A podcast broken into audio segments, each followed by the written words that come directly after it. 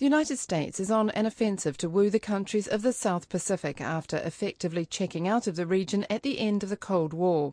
Since declaring 2007 the year of the Pacific, the United States has been stepping up its presence, checking back in with exercises like its annual military led aid mission, Pacific Partnership, which this year included New Zealand on a much bigger scale.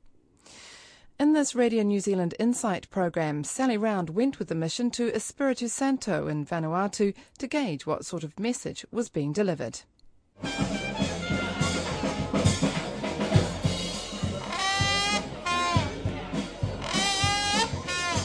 The US Navy's Pacific Fleet Band kicking off a ceremony to open the Vanuatu leg of this multi nation aid mission around the Pacific.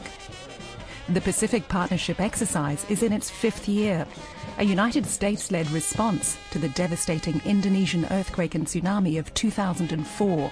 I like uh, a quote by President Kennedy uh, where he says, The time to fix the roof is not when it's raining. Captain Jesse Wilson is the commander of this year's mission, which also involves New Zealand, Australia, Canada, and France.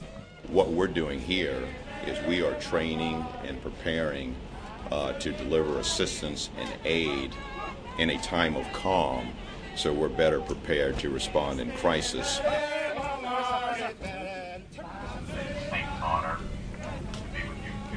Today, the Commodore's mission is more symbolic.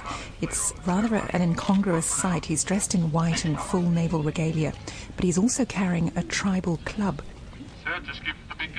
Now, this is to take part in a very special ritual, which is a high honour that the local chiefs have conferred on him the clubbing to death of a sacrificial pig.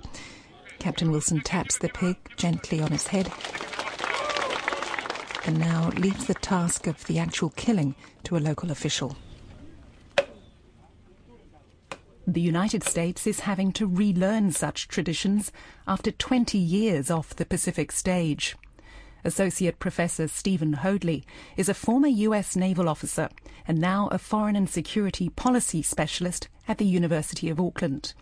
He explains US policy in the region over the last 50 years. There was a period of benign neglect under the Kennedy and Johnson administrations, then a, a, surge of interest, partly related to the Cold War and blocking any initiatives that the Soviet Union might make. Then, after the Cold War, there was another period of neglect when suddenly the strategic urgency, particularly of the island states, uh, was not so great. And consequently, the United States closed its aid office in Suva. Uh, aid almost went to the vanishing point, and uh, maybe we're now entering in a new phase. Stephen Hoadley says Pacific Partnership is part of U.S. efforts to show the flag in the region in a benign way, supplementing its continuing Cold War policy of strategic denial, maintaining a presence in the Central Pacific. There, the United States continues to provide aid and other advantages to territories such as the Federated States of Micronesia. Certainly, it's a demonstration not only of the United States uh, generosity, but also indirectly of United States will to remain an active player in the region and to make it quite clear there is no vacuum of power and that any country that thinks they can move easily without cost or concern into that vacuum of power is mistaken. The United States is still here, and of course, Australia, New Zealand, and France are still here. On the island of Santo, the main town of Luganville hasn't seen such a display of military hardware since the Second World War when Santo was a supply post for United States troops in the Pacific. I'm standing on the main road here in Luganville, and I've been told that the whole town is pretty much a US military creation. It used to be swampland, but back in the 40s, the US Navy engineers drained it, and they built this extra wide road to handle military vehicles. Relics from that time are still around in Santo, including tons of military gear dumped offshore. Today, the military presence is back, and the locals have come to have a look. There are Humvees, troop carriers, lots of different uniforms, and of course, a mighty US warship anchored out in the channel. The interest is understandable. After all, this is a nation which still has a real cargo cult, the John Frum movement, built around the generosity of American troops during the Second World War. There are people on the island of Tanna who still await the return of Frum, believed to be a mythical embodiment of the American GI. While views are different here on Santo, there's still been plenty of talk about a second coming of the Americans. Some people uh, are frightened because uh, we never have this before since uh, World War II. Journalist James Molly runs the local radio station, which has been keeping people in Santo up to date with the exercise. Yeah, they think of a war because when they hear the name America, people are frightened because America is all everywhere in the world. All the people before in the World War they attend the World War uh, when they're young, they advise us, says, "Oh, this is like America before during the war. Uh, something must be wrong." And that's when the people are getting frightened. And that's when we came in, in on air that we're advising people not to, to fright, to frighten those people. They're coming here to help us. Two hours' drive from Luganville is the village of Matantas, where a small unit of New Zealand soldiers have pitched their tents. Hello. Hello. Chief, give me one uh, news reporter, Long New Zealand. Okay. Uh, name belonging to Sally. Sally. Am I okay ask you some small question or? Yes. But Mimi mas ko bakla ko kami sot plumi stinget ni basta na you're right. Uh. Okay, let me go along now. Staff Sergeant John Broderson introduces me to the village chief Solomon Tavue. The unit leader's knowledge of the local language Bislama means he's a big hit with the locals. I'm welcomed into the village hall, and Chief Solomon relates how the idea of military on Santo sent people into a bit of a panic at first. When those army they come here, all of us they brought. When they arrive in Malau, all of them they just take a baby, run to the bush, and they stay in the bush. big, big pride. Uh, because of different skin, and because that's why I said my father talking about the army for World War II. So because we still thought about when those army coming, so all of us pride say this army. The New Zealanders are fixing up a kindergarten in Spouting so the villagers have a cleaner water supply. It's part of $270,000 worth of New Zealand aid being delivered to Santo as part of the Pacific Partnership. This is a, uh, it's a community water tank, um, and the building was pretty run down, so we're essentially just putting a new roof on top, new spouting, and down pipes into the water tank so that they're going to have a good, clean supply of water. Um, it hasn't been used for a number of years um, due to just neglect, and hopefully by tomorrow it should all be up and running and they should be uh, able to start collecting water. Chief Solomon is a very happy man, but he tells me what the village really needs is a clinic to help care for his 200 strong community, which has a long and expensive trek into town for health care. We want to medicine, we go to Luganville and it takes us long time. That's why I did today. I said, John, I want to talk with you for a while. This is the main point I want to tell him because we need one of uh, clinic here. Because now when mommy want to deliver a baby, he should go to Luganville. Sometimes he didn't reach Luganville, then the baby was born on the road somewhere around here. So now I like to tell John. That's why I said, John, I need to talk with you for this one. As it's Sunday, the community has gathered in the chief's hut for a simple church service. Today they have a visitor, Captain James Maloney, a chaplain with the New Zealand Forces. We're just about to go into this uh, little church service, which is held in one of their huts here, aren't we? We are, yeah. We'll go and um, look in and join in with them. And is that yeah. what you normally do on these sort of trips? I like to, yeah. Well, I think um, joining in with the village and being part of the village life best you can is pretty important, and it's pretty easy just to turn up and being there is everything. Yeah and yeah. it's sort of um, smoothing the way and all that sort of thing for the work that you're doing here, I guess. I think this team has smoothed the way really well because they've already joined in and been a part of the village, and I think they've been to a church service in Malau where they are at the moment anyway. Um, but yeah, for me, it's good to liaise with the local chief and the minister. Yeah.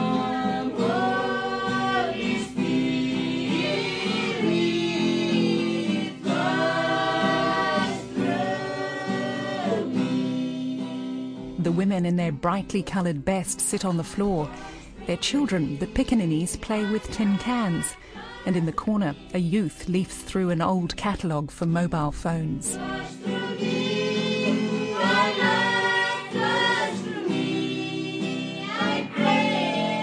Father God, I thank you for your goodness, your love over all your people. May your blessing on this community And on this gathering today, here today to honour you. Apart from sharing their prayers, there are soccer games and concerts for the locals put on by the US Navy's Pacific Fleet Band back in Luganville.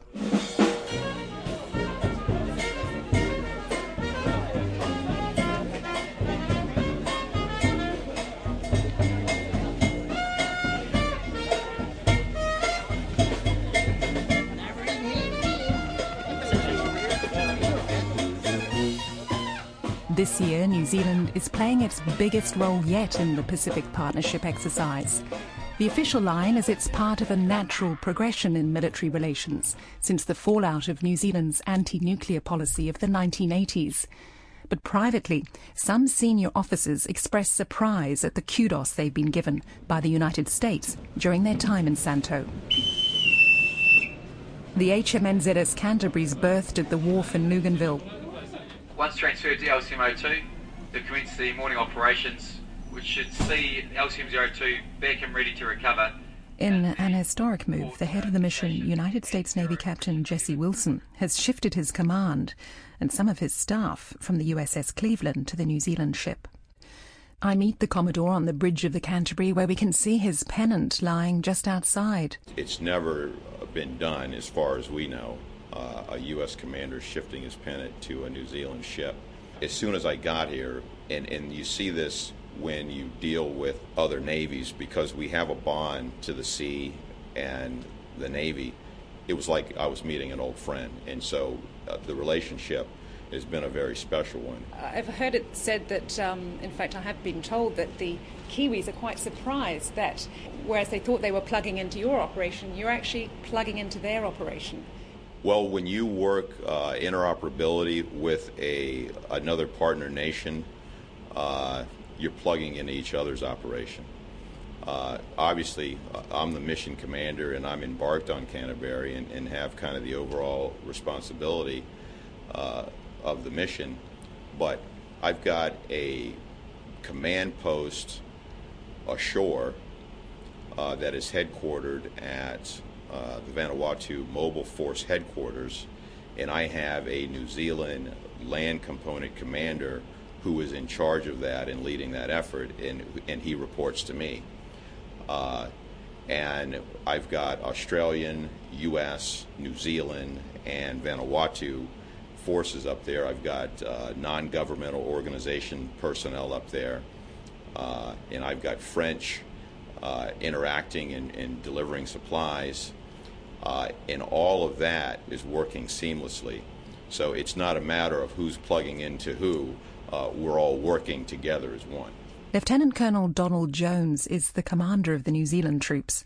He says the Commodore's shift to the Canterbury is a nice touch and symbolic, as is the fact that New Zealand forces are also staying on board the USS Cleveland. The point of that is uh, to show integration, and that was one thing that um, the American uh, Commodore he's very keen to show that uh, that we're integrated in, in, lots of ways, not that we're just you know here doing tasks separately. So try and sort of break down barriers and just show uh, that we can can work together and to create links and bonds. So that was his idea. Yeah, he's really, really, really uh, into it. Yeah. Mm-hmm.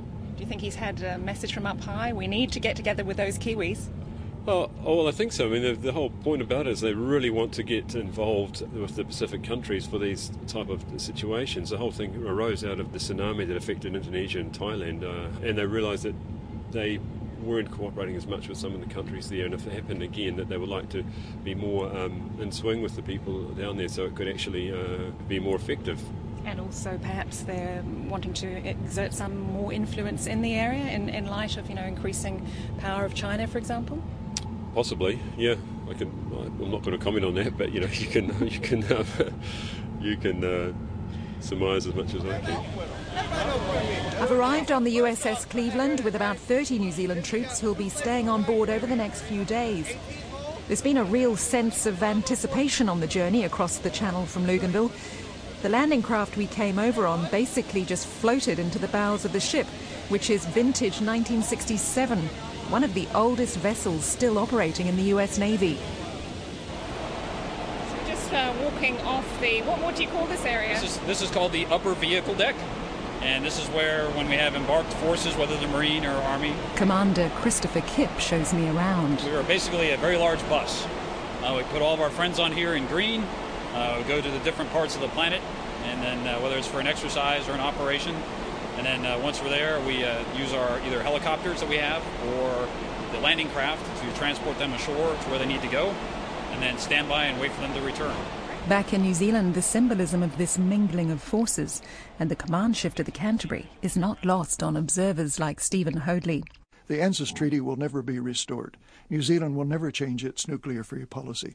But the United States has, in fact, adapted to those two facts and increasingly wants to bring New Zealand units into coordination with U.S. units. This is an indication that New Zealand is trusted. The professionalism of the New Zealand Defence Force is sufficient to make their command work uh, uh, reliable. And I think it's a very nice gesture by the United States. It didn't cost very much, but it does reassure the Defense Force folk and also the government of, of John Key that uh, the United States is uh, very amenable to working with increasing closeness with New Zealand. We'll reassure the Australians as well, who uh, I think crowed a little bit in triumph when New Zealand was put uh, in uh, in semi-isolation because the Australians then didn't have to share uh, the U.S. Uh, warmth with New Zealand. Uh, so it, it's a signal to Australia to move over, share this this relationship with New Zealand. We're going to treat you too as as a partnership, and and deal with you together rather than separately. Matthew Hill of the Strategic and Defence Studies Centre at the Australian National University keeps an eye on US and Australasian manoeuvring in the Pacific. The US is a global power, but one which is increasingly overstretched. It is actively seeking to mobilise uh, smaller countries or partners rather uh, to be able to lessen its, uh, the burden which it carries, and that's obviously part of the reason why the United States is, is, building closer relations with New Zealand after 20 years of quite a cold shoulder. The US is looking very much to to leverage uh, New Zealand's relationship and New Zealand's skills in the region and close cultural and economic contacts and also military contacts to basically achieve its own policy goals. Pacific Islanders' views may also be influencing who's engaging with whom. A political sociologist at the University of Auckland's Centre for Pacific Studies, Stephen Ratuva, says Washington might be being influenced by regional views on New Zealand versus Australia. They're beginning to, uh, to see, particularly Australia, as being the big bully, the neo-colonial power in the Pacific. Same thing with the US. And New Zealand is perceived more than Australia as being more Pacific. In fact, Pacific Islanders themselves, they see that New Zealand as being more Pacific and more with us than Australia, who's perceived as being almost as outside the Pacific Circle but then it's big enough to, to wriggle its way in. And I think the Americans are sensitive to the fact that the Australians have been perceived negatively in the last few years. So the New Zealanders would be in a better position to play that role in terms of facilitating the U.S. Uh, interest in the Pacific. Observers say those US interests are increasingly about countering the growing influence of China in the region. The US Secretary of State Hillary Clinton said as much in a recent speech to the Senate Foreign Relations Committee.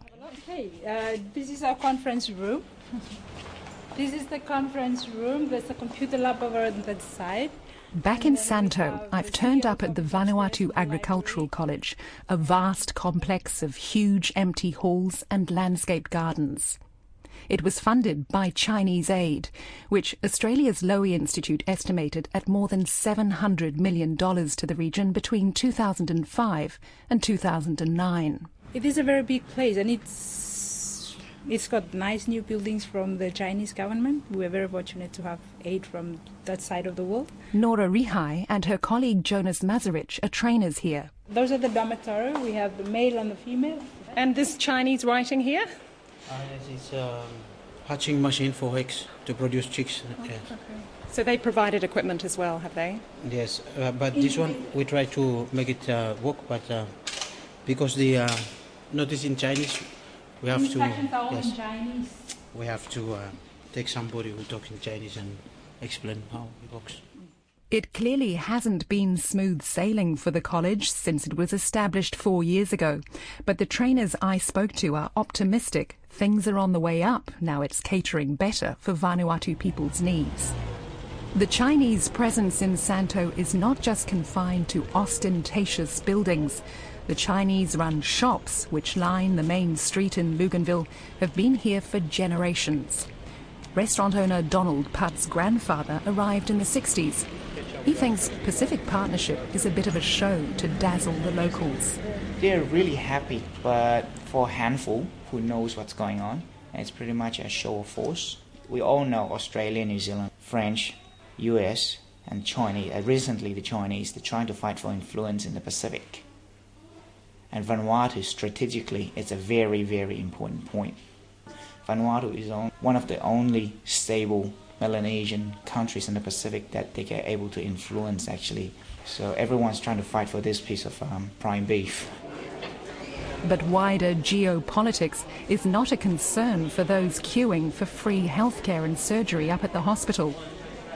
I found Abel Finbel, a post office worker in town, waiting for his 11 year old son to come out of the operating theatre. I hear they're coming here, so just this morning about 7 o'clock, we are here. They told me that if they did not operate, he can lose one of his fingers.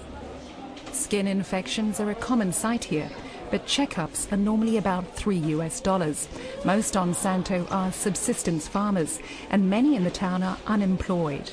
With transport costs on top, many people don't see a doctor. There's good news for Abel. His son's finger didn't need amputating, and he's now being wheeled into recovery, a huge bandage wound around his hand. Oh, he's coming now. He's coming outside. Hello. Yeah, I'm happy to see him. He's out of the theater now. He's been lovely. During the past five years, Pacific Partnership says it's helped nearly a quarter of a million people and completed more than 160 engineering projects in 16 countries. The people on Santo have had first class attention over the last two weeks. I heard of a military avionic engineer fixing washing machines and saw maxillofacial surgeon Daryl Tong extract a tooth. We've seen anything from hernias to uh, breast malignancy to tumours um, and other minor lumps and bumps that we can certainly help out with. And I think the, the local population are just um, grateful for just some expert opinions uh, to give them some direction. Uh, the difficulty, of course, is, is follow up care and what is available in the islands and, and what is realistic and unfortunately can't save the world. Okay, Kevin, I'm just going to take your blood pressure. So, apart from that, you're feeling quite well?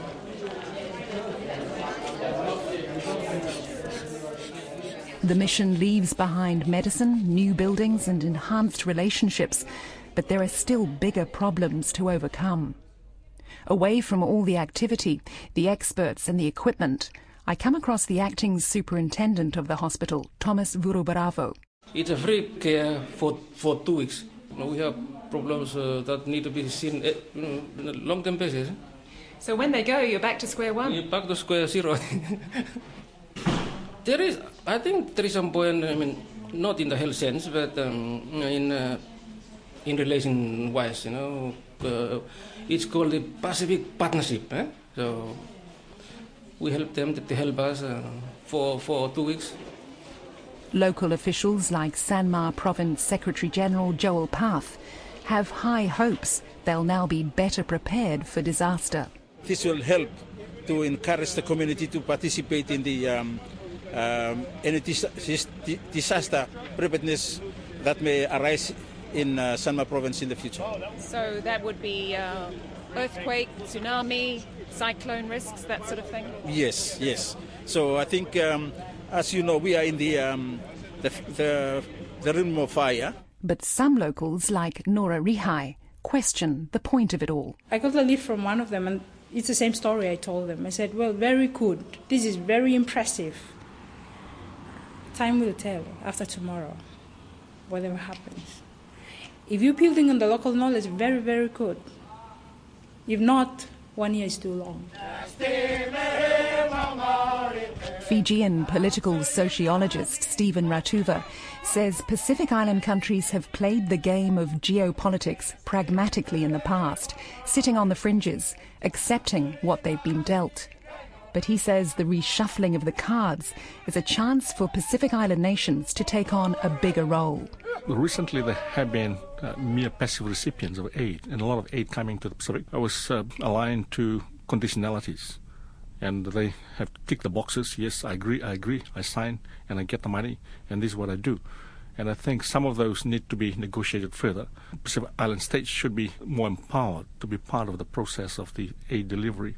Even the aid conceptualization, uh, usually they're right at the end of the process as recipients. It's important that they should also be part of the beginning of the process, which is the thinking and the negotiation process. But as the Australian National University's Matthew Hill explains, the US fears Pacific Island countries are actively playing the game to a worrying extent.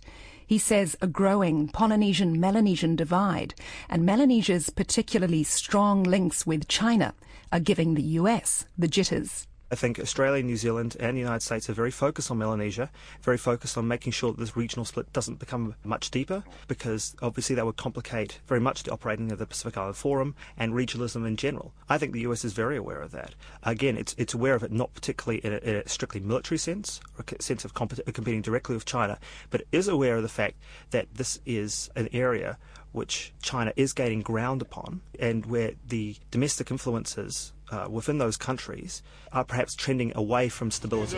please, we need you to move back sure. this way. We're getting ready to put a dozer in here. We're moving.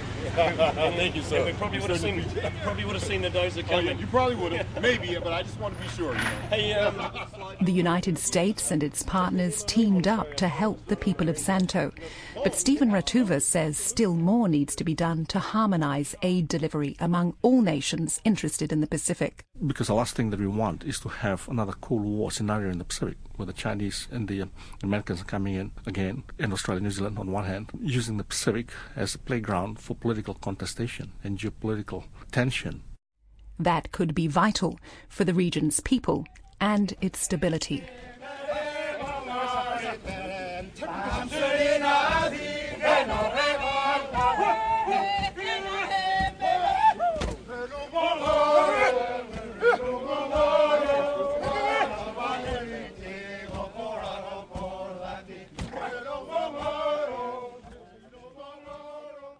That Radio New Zealand Insight was written and presented by Sally Round. It was produced by Philippa Tolley with technical production by William Saunders.